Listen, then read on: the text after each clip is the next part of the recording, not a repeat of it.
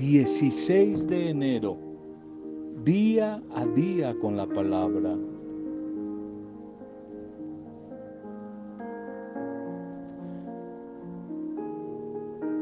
Vitaminas espirituales que nos auxilian, nos muestran el camino, nos iluminan, nos llenan de esperanza en la búsqueda, en la lucha por la búsqueda de la felicidad, en nuestro caminar como discípulas y discípulos del Señor.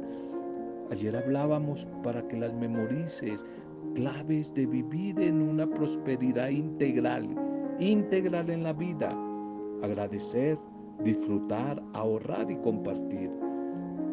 Hoy quisiera invitarte a que escuches y ojalá facilito porque es muy corto, memorices tres claves de la vida del discipulado el discipulado con éxito, el discipulado que trae bendición. Discipulado es el seguimiento de Jesús.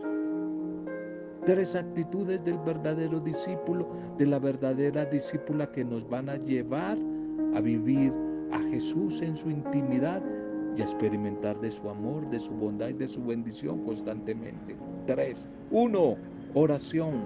Sin oración no hay discipulado. Sin oración no hay seguimiento de Jesús. Dos, predicación. Hay que anunciar, hay que predicar la buena noticia del reino de Dios. Y tres, acción. Hay que prestar un servicio, hay que ayudar. Oración, predicación y acción. Oración, predicación y acción. Un domingo de mucha bendición a tu vida. Un saludo para cada uno de ustedes, a las familias, a los grupos, las pastorales, a los que están de cumpleaños, a los que están viviendo momentos difíciles, nuestra compañía a través de la intercesión por cada una de sus vidas. Ánimo, ánimo a todos los que están viviendo situaciones difíciles, duras. Ánimo que en el nombre del Señor Vienen días mejores, vendrán tiempos mejores. En el nombre del ánimo, estamos orando por ti, por tu familia, por los enfermos, los tristes, los cautivos, los que están en etapa de duelo, tantas personas que sufren de una o de otra manera. Nuestra oración por todos los que hoy están de cumpleaños o celebrando la vida, feliz día, feliz aniversario.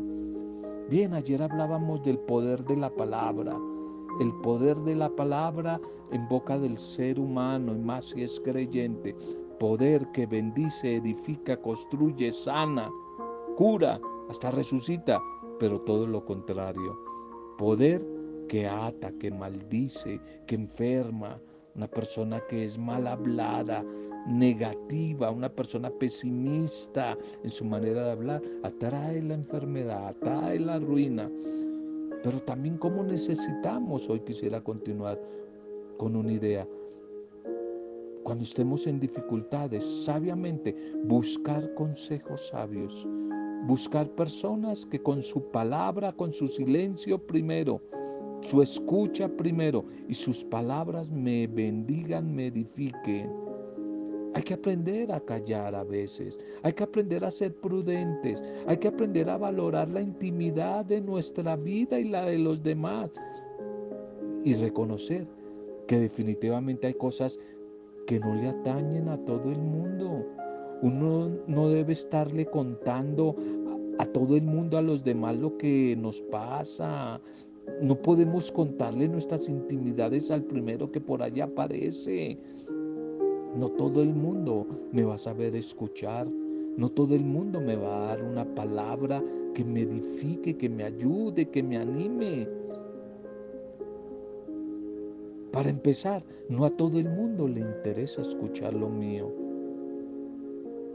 Además, otros se interesan solo para repetir a manera de chisme. Cuidado con eso todo lo que le estamos diciendo. No ventiles tu intimidad, no le cuentes tus problemas a todo el mundo. Sé sabia, sabio, para buscar quién sí te puede ayudar. Aún más, mucha gente a veces nos va a condenar, nos va a juzgar y nos va a dar sus opiniones y sus visiones del mundo, que no siempre son las mejores y están, atañen con mi visión de la vida. Algunas veces es mejor quedarse con la confusión que buscar una supuesta luz que lo que va a hacer es meternos más en las tinieblas. También porque cuando decimos tantas veces lo mismo, solemos quedarnos sin avanzar. Y esas palabras que nos decimos y que los demás nos dicen se van a convertir como en una especie de atadura, de lastre de la situación, que llegamos a creer que no tiene solución, que es imposible de cambiar. Lo que nosotros mismos hablamos de nuestra vida, por supuesto, lo que decimos también de los demás, ni a toda hora, ni a todo el mundo, ni en todo espacio, yo debo estar ventilando lo mío, mis intimidades. Hay personas indicadas, hay momentos, hay espacios y tiempos indicados. ¿Por qué hacerlo en un mal momento con una persona inadecuada, una persona incorrecta o en un espacio inadecuado que más bien va a poder causar más mal que bien? Por ejemplo, tengamos claro que siempre los problemas de la pareja no se solucionan cuando escogemos de ayuda de consejero al papá, a la mamá, a la hermana, al tío, etcétera. Porque son personas que de una u otra manera están comprometidas conmigo afectivamente y por eso no podrán ser lo suficientemente objetivos como para mostrarme mis fallas. Lo que seguramente pasará es que se crearán resentimientos con el otro, con la otra, enfrentamientos. Y si hay una reconciliación más adelante, entonces la misma familia será un peso porque estarán al tanto de todo lo que les conté, estarán cargados negativamente en su contra. Esto sí que lo hemos visto bastante, yo lo he visto bastante en mi caminar de fe. Por eso es mejor a veces saber hacer silencio y callar y saber en sabiduría, escoger bien a quién le voy a contar lo que me pasa. Saber quiénes pueden darme una palabra medicinal sanadora, una luz, y quiénes harán más bien que el problema no solamente no se mejore, sino que empeore. Aprendamos a buscar sabiamente a la persona que nos puede edificar o mejor aprendamos también a callar si no sabemos escoger con quién conversar y a quién ventilarle nuestras dificultades. Bien, domingo, ya domingo, segundo domingo del llamado tiempo ordinario. Segundo domingo del tiempo ordinario. Y la liturgia para este día nos invita a experimentar a Jesús que transforma y renueva nuestra vida. Después de haber celebrado el pasado domingo la fiesta de bautismo de Jesús, dijimos que después de la Navidad había como tres domingos o tres celebraciones que están como muy unidas. La Epifanía, la fiesta de los sabios de Oriente, de los llamados magos, el bautismo de Jesús segundo y hoy las bodas de Cana, las bodas de Cana, donde través del profeta Isaías, quizás en la primera lectura, el deseo del Señor es ver a Jerusalén reconstruida, renovada, convertida en una digna esposa de Dios ese tema de la pareja, de los esposos, que se va a dar en el Evangelio, en las bodas de Cana. Pablo nos va a invitar a reconocer que el mismo Dios ha infundido en nosotros diversidad de carismas, de, de dones, siempre movidos por un mismo espíritu, con un objetivo, la unidad, bien sea en la pareja, desde la diversidad, en la familia y en todas las áreas de la vida. Y por su parte, el Evangelio de Juan nos muestra a través del pasaje de las bodas de Cana de Galilea que María nos pide que hagamos cuanto Jesús nos diga. Hagan lo que Él les diga para que la alegría de la vida no se agote en nuestro corazón ni en nuestras familias. Solo así podremos reconocer que Él transforma, renueva y salva, libera nuestras vidas. Que ojalá a lo largo de esta semana que hoy iniciamos, hagamos todo cuanto Jesús nos indique por medio de la palabra y dócilmente nos dispongamos para que Él nos siga transformando con su amor. Hoy es el segundo domingo, el segundo domingo de, del tiempo llamado ordinario, que aquí no es que no sea importante, ordinario es de orden, un orden que se le va a colocar al, al ministerio de Jesús, unas lecturas en orden, en orden al, al ministerio, al ministerio de Jesús. Bien, entonces vámonos a la palabra. Vámonos a la palabra. La primera lectura entonces lo dijimos. Isaías 62, 1, 5. Isaías 62, 1, 5. La alegría que encuentra el esposo con su esposa. Por amor de Sión no callaré, por amor de Jerusalén no descansaré, hasta que irrumpa la aurora de su justicia y su salvación brille como antorcha. Los pueblos verán tu justicia y los reyes tu gloria. Te pondrán un nombre nuevo impuesto por la boca del Señor. Serás corona espléndida en la mano del Señor y una diadema real en la palma de Dios. Ya no te llamarán mujer abandonada, ni a tu tierra desbastada a ti te llamarán ahora mi preferida y a tu tierra la desposada, porque el Señor te prefiere a ti y tu tierra tendrá esposo. Como un joven se casa con su novia, así te esposa el que te construyó. La alegría que encuentra el esposo con su esposa, la encontrará tu Dios contigo. La alegría del encuentro del esposo con la esposa. Bien, este profeta Isaías quiere hacer alusión a Dios, a Dios el Padre Creador y a Israel como el esposo y la esposa respectivamente. El pueblo, la esposa y Dios el esposo. Esta relación remite como a una realidad, como a una nueva forma de vivir y de actuar que exige renovación para ser capaz de comprometerse con Dios y de esta manera asumir una relación madura, una relación como de pareja.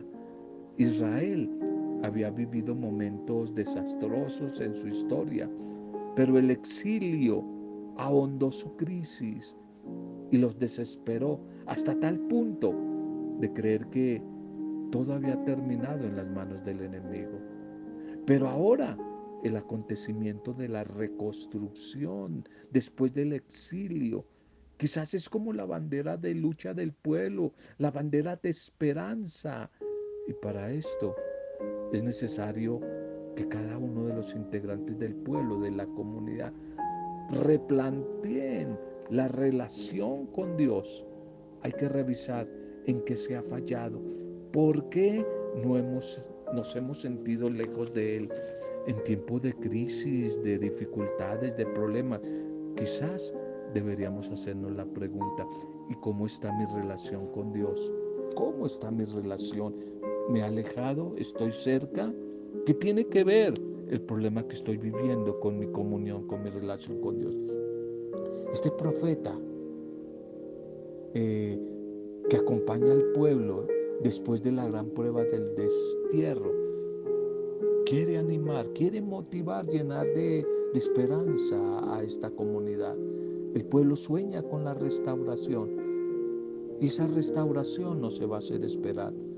Dios no abandona a su pueblo, no abandona a su comunidad, no abandona a los suyos. Buena noticia, no te abandona a ti, no abandona a tu familia en este tiempo de, de virus, del COVID. No te abandona a ti que estás en etapa de duelo. No te abandona, no nos abandona. Y surge entonces este proyecto, este profeta motivador para inyectar allí quizás en el subconsciente colectivo del pueblo la esperanza, que no pierdan el ánimo, que no pierdan la esperanza, inyectar el aliento y el consuelo.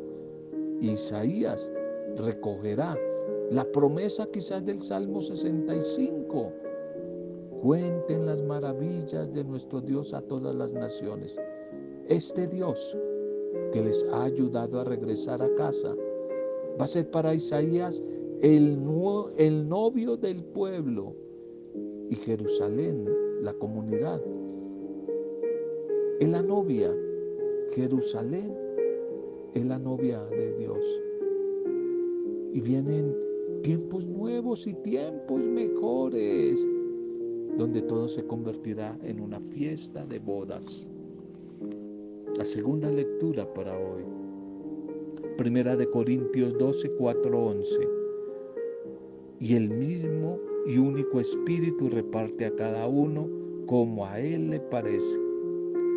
Existen diversos dones espirituales, pero siempre el mismo Espíritu.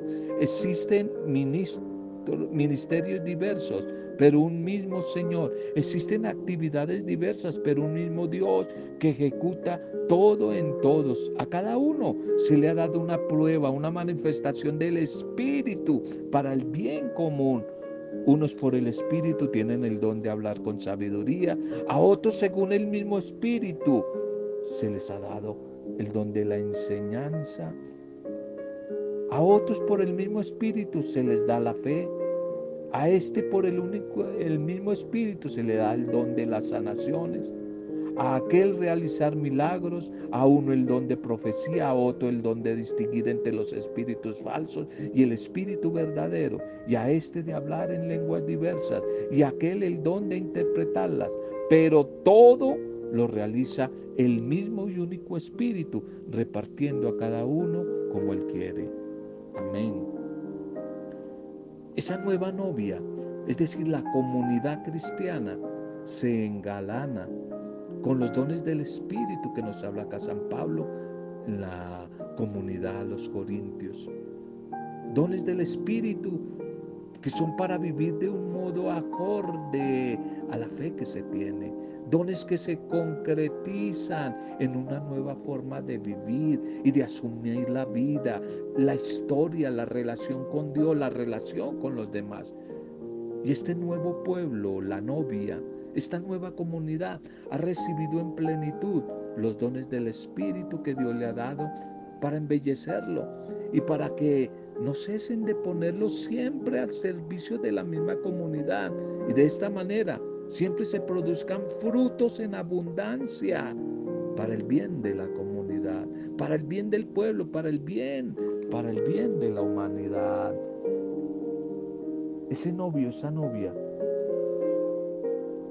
que nos habla también acá eh, San Pablo. Es el Espíritu que es generoso compartiendo carismas, dones a su pueblo y colmándolos de felicidad. El Evangelio para hoy. El Evangelio para hoy es Juan capítulo 2, 1, 11. En Caná de Galilea Jesús comenzó sus signos en Caná de Galilea. Jesús comenzó sus signos sobre el reino de Dios. Se celebraba una boda en Caná de Galilea y allí estaba la madre de Jesús. También Jesús y sus discípulos estaban invitados a la boda. Se acabó el vino y la madre de Jesús le dice, no tienen vino. Jesús le responde, ¿qué quieres de mí, mujer? Aún no ha llegado mi hora. La madre dice a los que servían, hagan lo que Él les diga, hagan lo que Él les diga. Había allí seis tinajas de piedra destinadas a los ritos de purificación de los judíos, con una capacidad de 70 a 100 litros cada una. Y Jesús les dice, llenen de agua las tinajas. Las llenaron hasta el borde. Y luego les dice, ahora saquen un poco y llévele al encargado del banquete para que lo pruebe. Se lo llevaron y cuando el encargado del banquete probó el agua convertida en vino sin saber de dónde procedía, aunque los servidores que habían sacado el agua lo sabían, se dirige al novio y le dice, todo el mundo sirve siempre primero el mejor vino y cuando los convidados están algo ya bebidos, sacan el peor. Tú en cambio has guardado hasta ahora el vino mejor. En Caná de Galilea hizo Jesús esta primera señal. Manifestó su gloria y creyeron en él los discípulos. Amén. Este evangelio de la comunidad de Juan nos narra el milagro que realizó Jesús en una fiesta de bodas allí en Cana de Galilea. Y ante la crisis que se presenta por la falta de vino, vino que significa alegría, fortaleza, esperanza.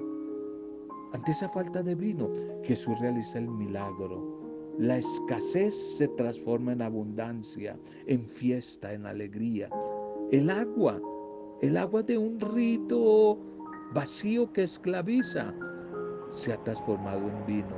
Símbolo de la libertad, de la sinceridad, símbolo de la verdadera alegría y de la espontaneidad. Esta es la nueva realidad del pueblo de Israel, de la comunidad, la amada desposada de Dios, que ahora debe ser desposada simbólicamente con Jesús. Quizá la realidad de esta amada es que Jesús la purifica, Jesús la transforma, Jesús la renueva, la cambia. Ya no es un simple pueblo sometido a ritualismos vacíos, a leyes externas, sino ahora en Jesús es una comunidad, un pueblo que asume el reino con sinceridad y con responsabilidad sabiendo que Dios por pura misericordia lo ha amado y lo ha llamado a ser parte de la comunidad, de esa comunidad de los que se atreven a ver la gloria de Dios reflejada, esa gloria de Dios reflejada en Jesús. Ese milagro de hoy de las bodas de Cana es como la puerta de entrada para entender el resto de los siete signos, siete signos que nos va a hablar el Evangelio de Juan, siete signos del inicio del ministerio de Jesús, del Mesías. El agua triste de la historia vieja se transforma en el vino nuevo. Comienza la nueva alianza. Las tinajas llenas de agua se convierten en el vino nuevo de la hora de Jesús. En Jesús se cumplen las bodas de Dios con su pueblo. En la boda de Caná de Galilea están todos los ingredientes para conocer y empezar a vivir el proyecto del reino de Dios que Jesús anuncia. Boda, novios, vino nuevo, discípulos, María, Jesús, personajes y símbolos de vida, de cambio, de transformación. De tal manera que el de hoy es un mensaje especial para esposos, para novios, para novias, quienes con su amor, su fidelidad manifiestan el cariño que Dios tiene a la raza humana ante el desgaste afectivo, amoroso de tantas relaciones, de tantos matrimonios, ante el peligro de convertir la sexualidad humana en simple bien de consumo de mercado, que lo compra y lo vende todo. Más bien construyamos familias, signos verdaderos de las bodas de Dios con su pueblo. Bien, contemos una historia hablando de parejas, hablando de esposos. Una pareja, una pareja de esposos ateos alejados de Dios, no creyentes, y tenían una pequeña niña a quien jamás le hablaron de Dios. Y una noche cuando la niña tenía cinco años, sus padres pelearon con violencia delante de la niña. Se agredieron y esto llegó hasta el momento que el padre le disparó a la mamá. La mató. Y después el padre se suicidó delante de la niña. La niña fue enviada a un hogar adoptivo. Su nueva mamá la llevó un día por primera vez a una iglesia. Ese día la madre adoptiva le explicó que la niña jamás, esta madre adoptiva le contó allí a los animadores, servidores de la comunidad de la iglesia, que esta niña jamás había escuchado hablar de Jesús que por favor le tuvieran paciencia y la iniciaran en el camino de la fe poco a poco. Y una servidora que trabajaba con niños, una maestra, tomó una figura de Jesús y preguntó a los niños, ¿alguno de ustedes, de ustedes sabe quién es esta persona? Y esta pequeña niña nueva respondió, sí, yo sé quién es. Yo sé, ese es el hombre que estuvo tomando mi mano, mi mano, la noche en que mis padres murieron. Él fue el que tomó mi mano,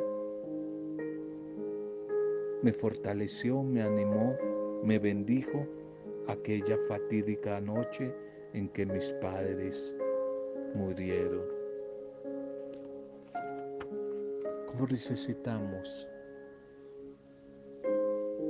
dar un testimonio de fe, de esperanza, de vida a nuestros hijos, a nuestros niños, padres ateos o padres muchas veces que se confesaron creyentes, pero están totalmente alejados de la vida de Dios. Ellos alejados, ¿cómo van a acercar? ¿Cómo van a acercar a sus hijos al camino del Señor. ¿Cómo nos van a acercar? Bien, hoy oremos, démosle gracias al Señor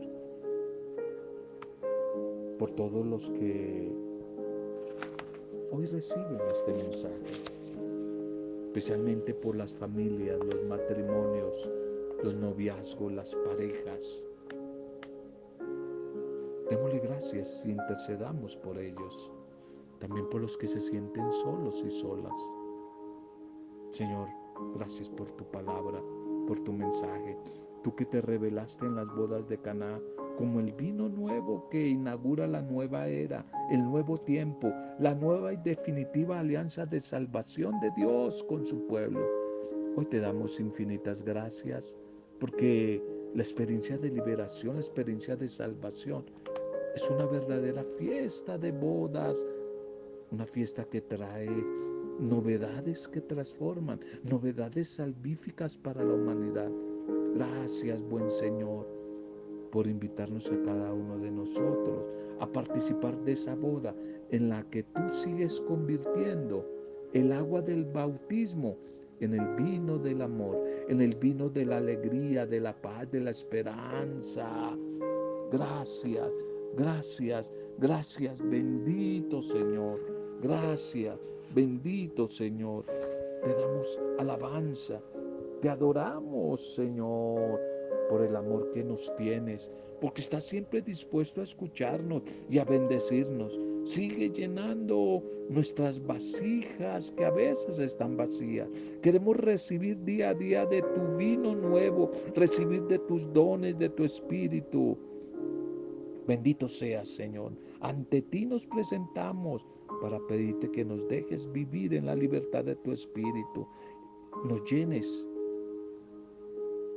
de identidad y a través de tu espíritu de sello y compromiso misionero como discípulos y discípulas tuyas, Señor. Hoy te decimos, aquí estamos, Señor, aquí estamos. Bendito, alabado y adorado, que a través de la palabra de hoy sean bendecidas las parejas que están en crisis, los que se han separado, las viudas, los viudos, que sean bendecidos, los novios. También los que están solos, Señor, hoy oramos por ellos. Las familias, los niños, los niños que vean en nosotros los adultos testimonio de fe, de vida, de esperanza, de valores del reino, que nuestros niños y jóvenes los vean a través nuestro, Señor. Todas las familias hoy lloramos por ellos, las familias que están en crisis, los que están en etapa de duelo, los que tienen enfermos, los que tienen a un pariente cautivo en la cárcel o en cautivo en los vicios, por los desempleados, los que tienen problemas económicos, los que nos piden oración, los que la están pasando mal, todos los que están de cumpleaños, todos los que celebran la vida en este día o a lo largo de la semana que terminó ayer o a lo largo de esta nueva semana que hoy comenzamos. Que entregamos esta nueva semana que hoy comenzamos, que sigamos siendo guiados, animados, motivados, fortalecidos por tu palabra, por ese día a día de encuentro con tu palabra que se encuentre con el amor, con la alegría, con la paz, con la bendición. Y hemos compartido el mensaje de hoy. En el nombre tuyo, Padre Dios Creador. En el nombre tuyo, Señor Jesucristo, nuestro Salvador, nuestro Rey, nuestro Señor, camino, verdad y vida. Y en el nombre tuyo, Espíritu Santo, santificador, intercesor. En el nombre tuyo, Santísima y Divina Trinidad, en compañía de María, nuestra buena Madre con acción de gracias y alabanzas. Amén. Roberto Samudio de día a día con la palabra.